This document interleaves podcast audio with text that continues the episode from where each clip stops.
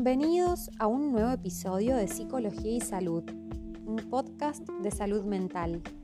Yo soy la licenciada Ana Paula Vida y hoy quiero hablar con ustedes acerca de los celos, un tema sumamente consultado en estos momentos.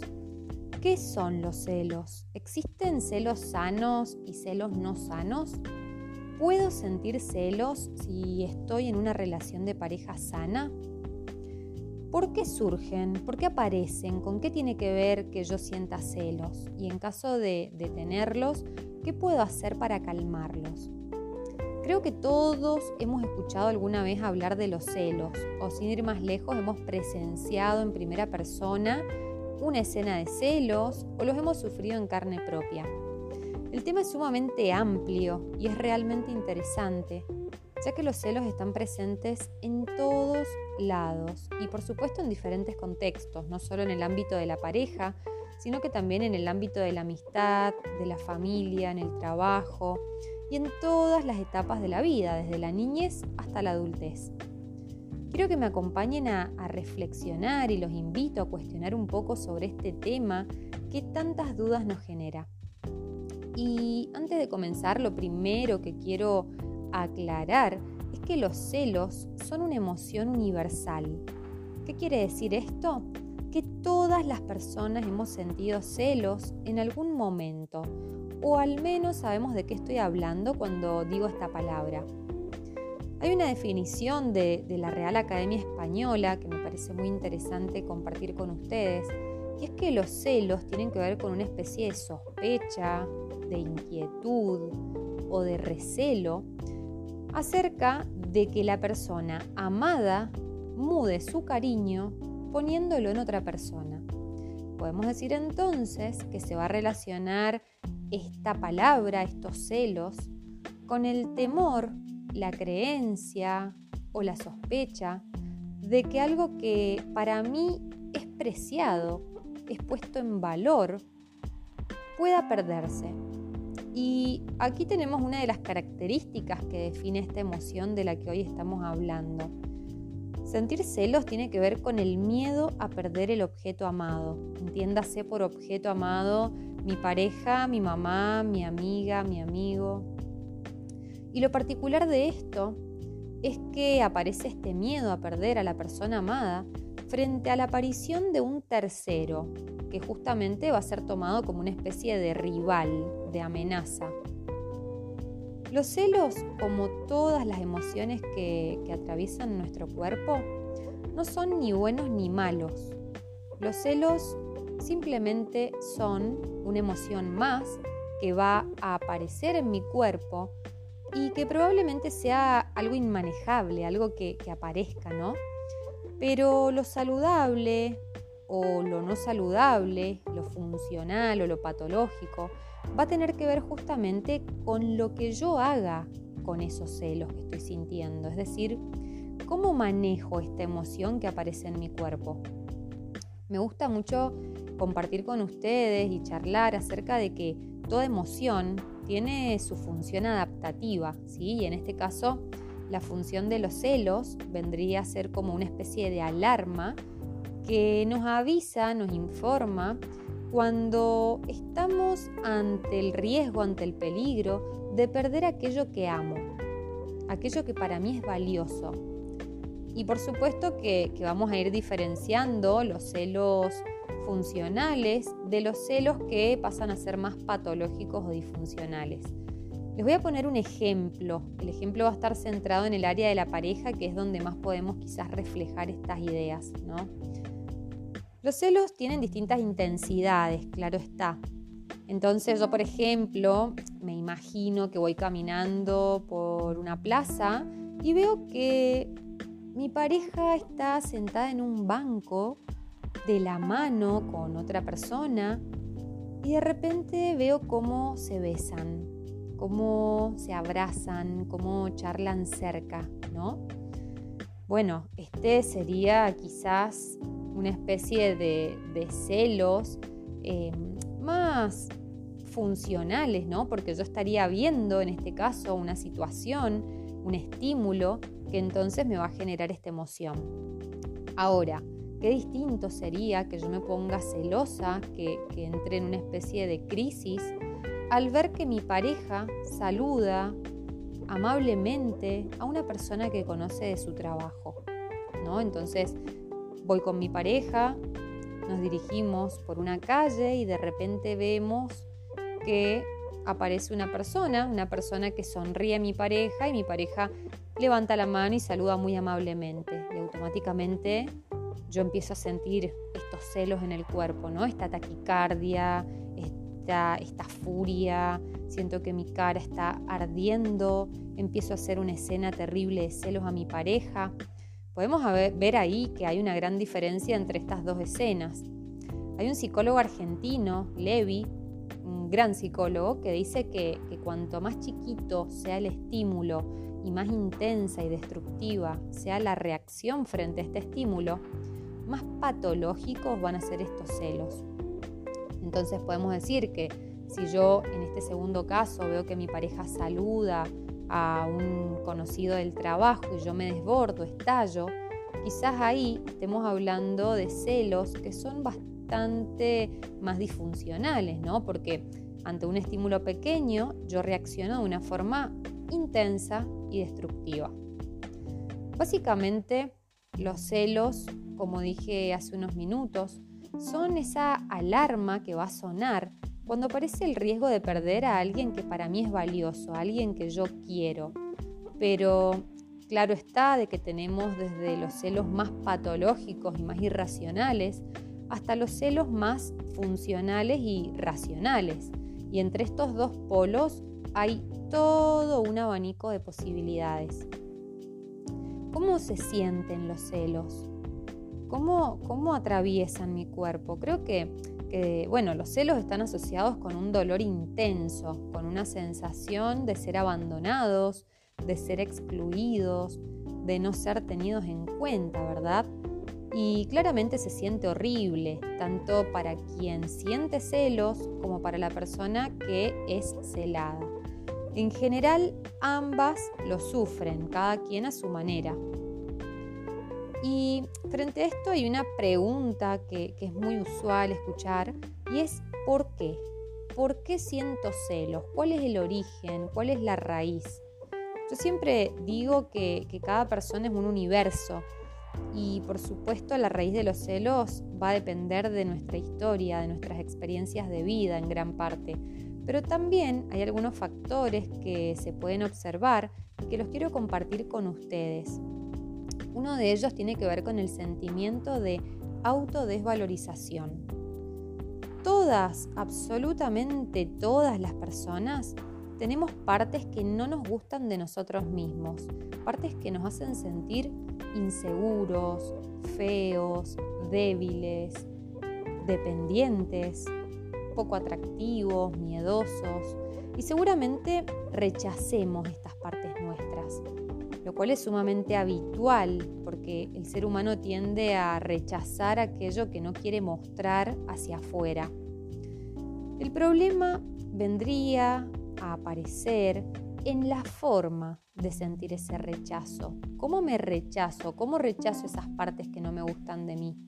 Por ejemplo, si yo todos los días me levanto y mi autodiálogo es: soy fea, soy inútil, nada me sale bien, mi pareja seguramente me está engañando, me va a dejar por otra, mira lo que soy, mira este cuerpo, mira esta cara, y todo el tiempo me vivo descalificando, vivo, por así decir, focalizándome en aquello que no me gusta de mí, lo más probable es que yo me sienta celosa. Me voy a sentir celosa porque estoy insegura de determinados rasgos míos que otras personas sí parecen tener.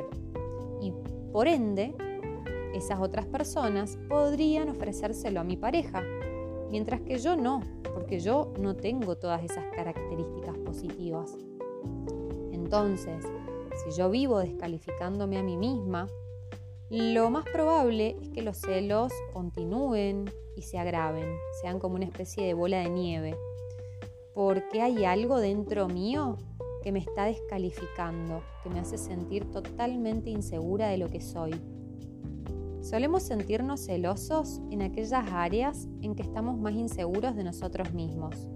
Es como muy importante aclarar esta última parte, ¿no? Porque nos empezamos a dar cuenta de que los celos ya no tienen tanto que ver con el otro, sino que ya se vuelven hacia nosotros mismos. El foco vuelve hacia adentro, ¿no? Entonces, por ejemplo, si yo no estoy conforme con mi físico o con alguna parte de mi físico, voy a creer que a mi pareja le va a gustar más el físico de otra persona y probablemente me voy a sentir celosa de las habilidades de otras personas porque tienen un cuerpo o tienen algún atributo que yo no tengo y que pienso que a mi pareja le puede gustar. Entonces aparece esta especie de rivalidad con el otro. Aparece la idea de que a mi pareja le puede gustar todo eso que otra persona tiene y que a mí me falta. Yo no lo tengo, ¿sí? Y así como podemos sentir celos del físico, también podemos sentir celos de la forma de conectar emocionalmente, ¿sí? Y ahí aparecen quizás los celos hacia los amigos o las amigas de mi pareja, porque yo creo que mi pareja puede conectar emocionalmente más con sus amigos que conmigo, o puede disfrutar más la vida con otros que conmigo. Entonces, este tercero o este grupo de personas se vuelve una especie de rival, un rival que es bastante difícil de ser alcanzado. Y esto tiene que ver con que muchas veces no es la persona real, sino la idealización de un tercero. Es decir, muchas veces la persona con la que celamos es una especie de idealización y no de un ser humano real. Entonces, por ejemplo, tendemos a destacar un rasgo en otra persona. Por ejemplo, volvamos a lo físico. Seguro te gusta esa chica porque mira el cuerpo que tiene, o seguro te gusta esa chica porque es linda y yo soy fea, ¿no? Entonces hay una especie ahí de competencia y de idealización del otro en términos de lo que yo desearía tener y no tengo. Podemos entonces, a esta altura del podcast, confirmar que la inseguridad es una especie de tierra fértil para los celos excesivos. Y es muy importante poder trabajar estas inseguridades propias, porque si no lo hacemos, los celos no van a disminuir, van a ir aumentando cada vez más. La autodesvalorización y el autorrechazo son dos de las mayores causas de los celos. Es por esto que en la terapia apuntamos justamente ahí para empezar a resolver este problema. Cuando dejemos de ser nuestros propios enemigos y nos animemos a cambiar esas partes que no nos gustan, probablemente los celos vayan disminuyendo. Pero bueno, por supuesto que trabajar con los celos implica animarse a trabajar con uno mismo, con las propias inseguridades, con esas partes, esas sombras que rechazo de mí mismo. Y justamente ahí está la clave, en poder trabajar con eso que no me gusta de mí, con aquello que rechazo. Otra de las causas de los celos tienen que ver con la creencia errónea de que tenemos que ser todo para la otra persona. Es decir, tenemos que satisfacer todas sus demandas y sus deseos, ser la única fuente de satisfacción y bienestar. Es como si solo nosotros le deberíamos generar felicidad, ¿no? Es muy loco esto, porque es algo bastante imposible. Las personas somos seres complejos por naturaleza y es muy difícil que podamos obtener bienestar y satisfacción de una sola fuente. En algún punto creo que esta otra causa de los celos, esta creencia, esta idea de que tengo que ser todo para el otro, que tengo que complacerlo, que tengo que satisfacerlo, que le tengo que decir sí a todo lo que me diga, lo tengo que acompañar a todos lados, tengo que compartir todas sus pasiones. Ocurre básicamente porque de fondo tenemos esta otra creencia errónea o pensamiento de que si no hago todo eso por complacer al otro, podría aparecer un tercero que sí lo hiciera. Entonces, aparecen, ¿no?, estas creencias, estas ideas, estas exigencias hacia mí mismo, de querer complacer a mi pareja, de querer complacer a mi amiga, a mi amigo, de querer complacer a mi mamá, de acceder a todas sus peticiones. Y es muy importante también poder cuestionar esto, porque realmente, como dije, es imposible que una sola persona colme todos nuestros deseos y necesidades. Somos seres complejos. Teniendo en cuenta esto y retomando el tema de que si los celos son sanos o no sanos, que es algo de lo que venimos hablando, quiero reafirmar esta aclaración. Los celos no son ni sanos ni no sanos. Los celos funcionales, por así decir, sencillamente aparecen como cualquier otra emoción. Son una especie de información o de mensaje que tenemos que aprender a decodificar.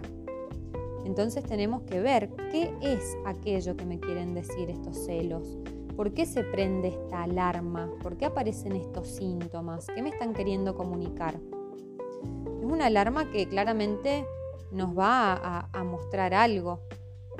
Y es importante comprender algo que también cuestionan mucho, y es esta pregunta de ¿pueden haber celos en una relación que es sana? Sí, la respuesta es que claro que sí. Siempre que estemos vinculados con otra persona, con otro ser humano, pueden haber celos, porque como todas las emociones son humanas, son universales, todas las personas las podemos sentir. Que nos animemos a sentirlas o a expresarlas es totalmente diferente. Y en este punto me parece muy importante hacer una diferenciación entre dos tipos de celos.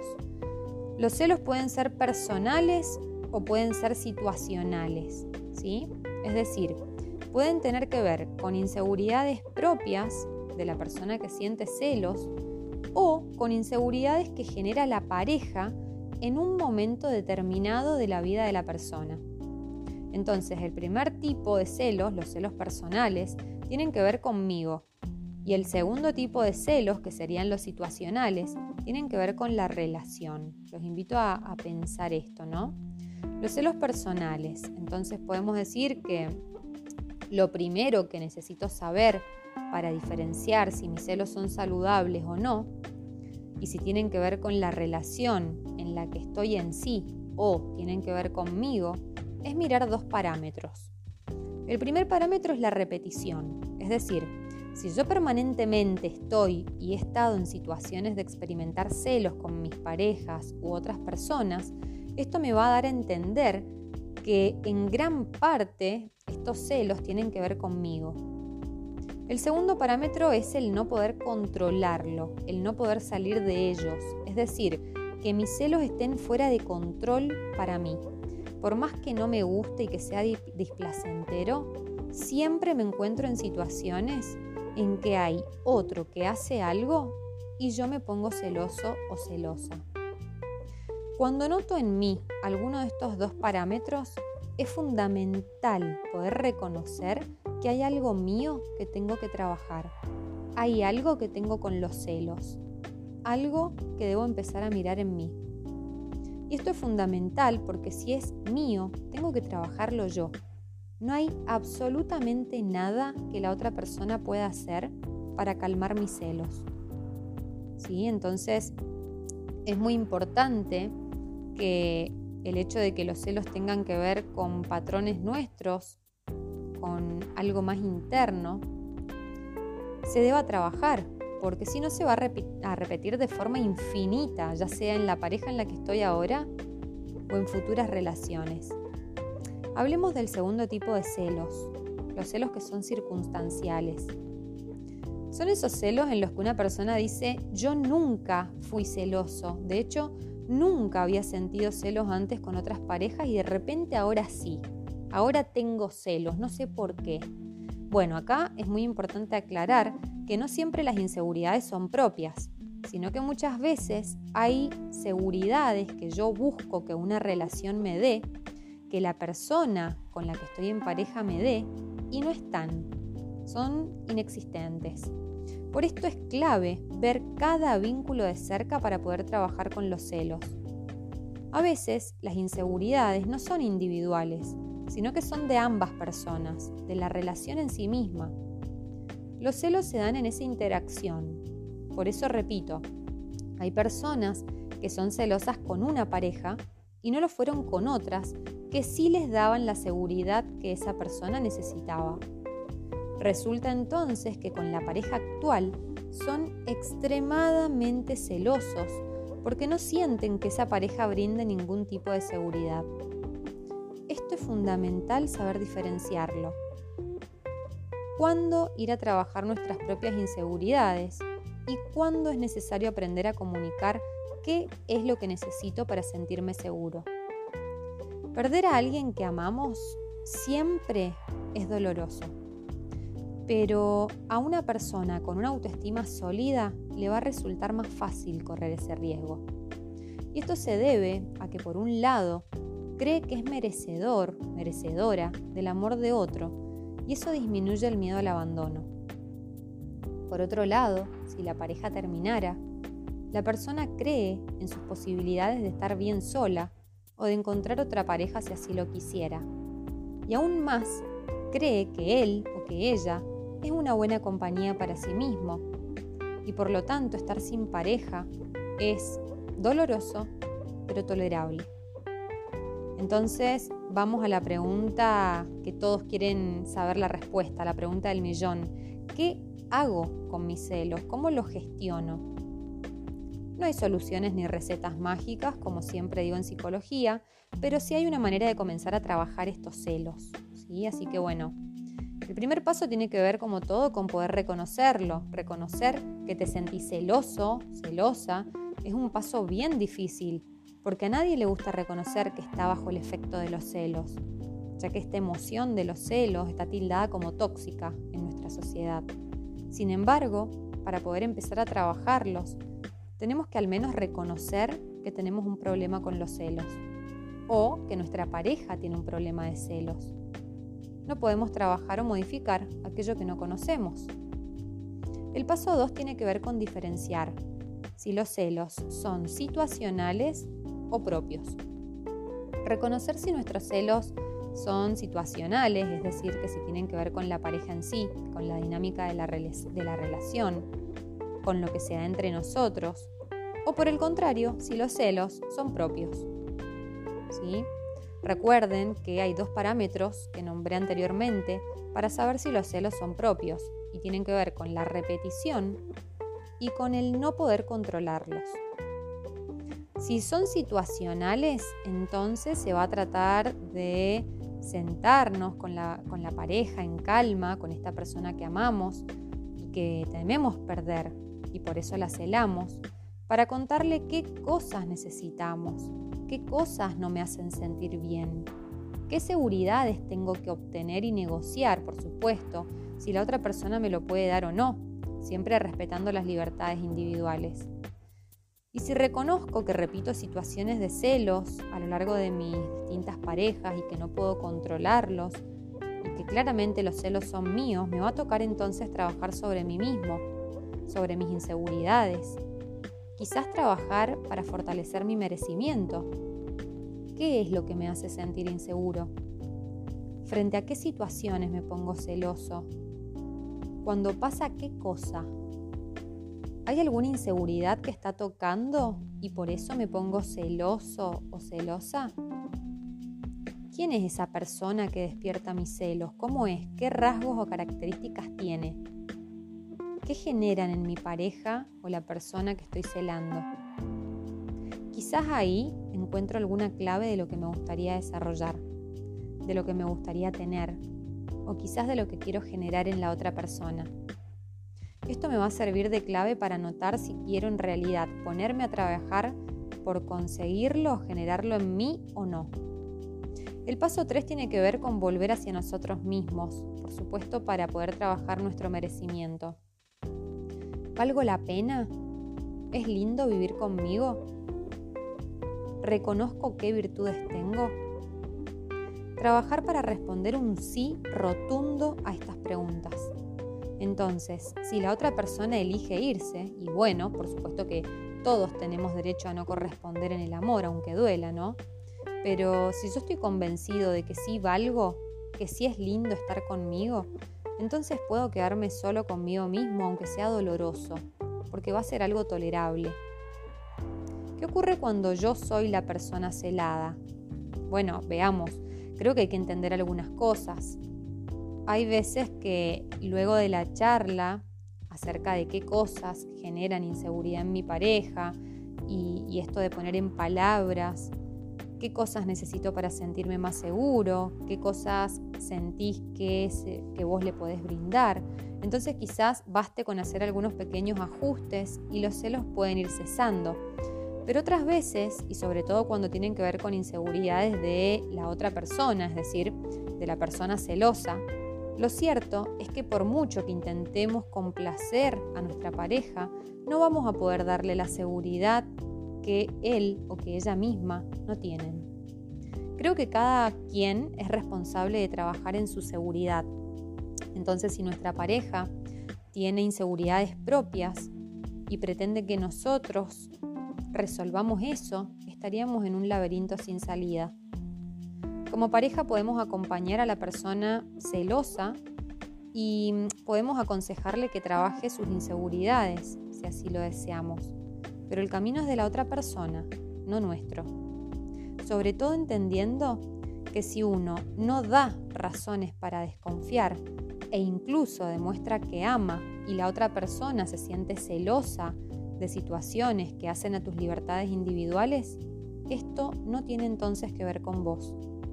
Tiene que ver con inseguridades de la otra persona que se activan a través tuyo, pero que no tienen que ver con vos. Por ende, no va a importar cuántas cosas hagas o dejes de hacer. Los celos van a seguir activándose hasta que no sean trabajados como corresponde. Si la mirada está puesta hacia adentro, sin duda encontraremos una salida. Si evitamos nuestra responsabilidad y tendemos a culpar al otro de nuestro sentimiento, será mucho más complicado poder resolver y gestionar este sentimiento. Antes de terminar, quiero hablar brevemente de los celos disfuncionales o de la celotipia, para que puedas identificar si es necesario buscar ayuda. Los celos disfuncionales o celotipia son desproporcionados en intensidad, aparecen de forma recurrente, demasiado seguido, no tienen fundamento. Este tipo de celos está más relacionado con la necesidad de control y la desconfianza, y no está tan relacionado con el amor en sí.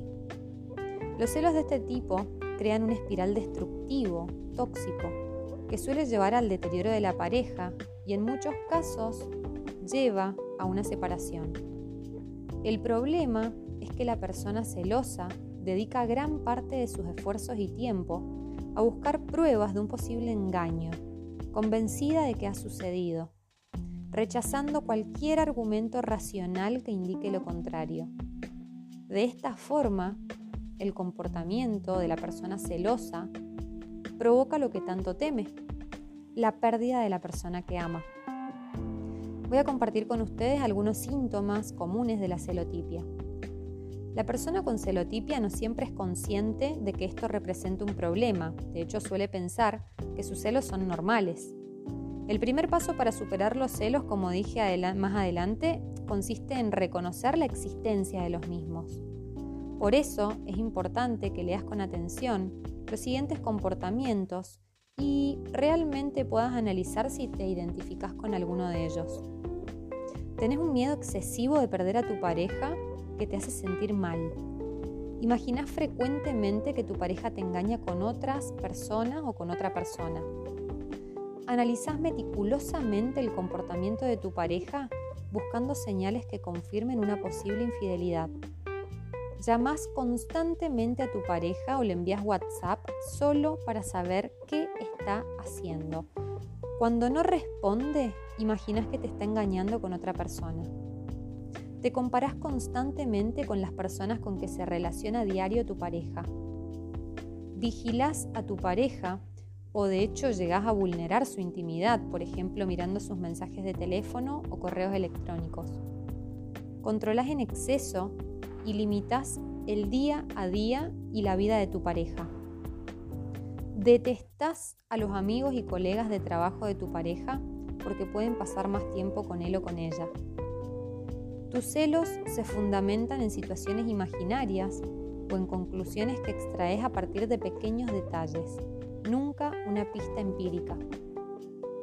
Los celos están afectando tu vida hasta el punto que dormís poco o sufrís cuando tu pareja no está con vos.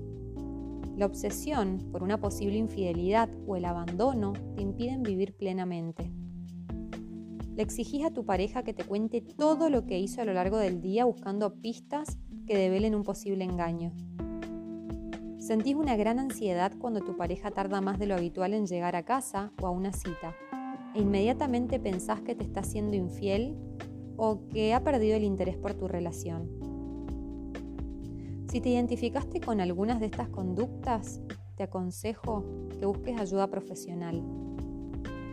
Hasta acá el capítulo del día de hoy.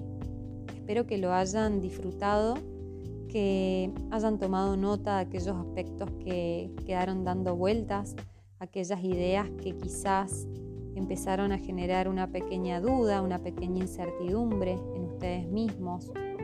Espero que hayan podido detectar si los celos tienen que ver más bien con ustedes mismos o con la situación de pareja en la que se encuentren.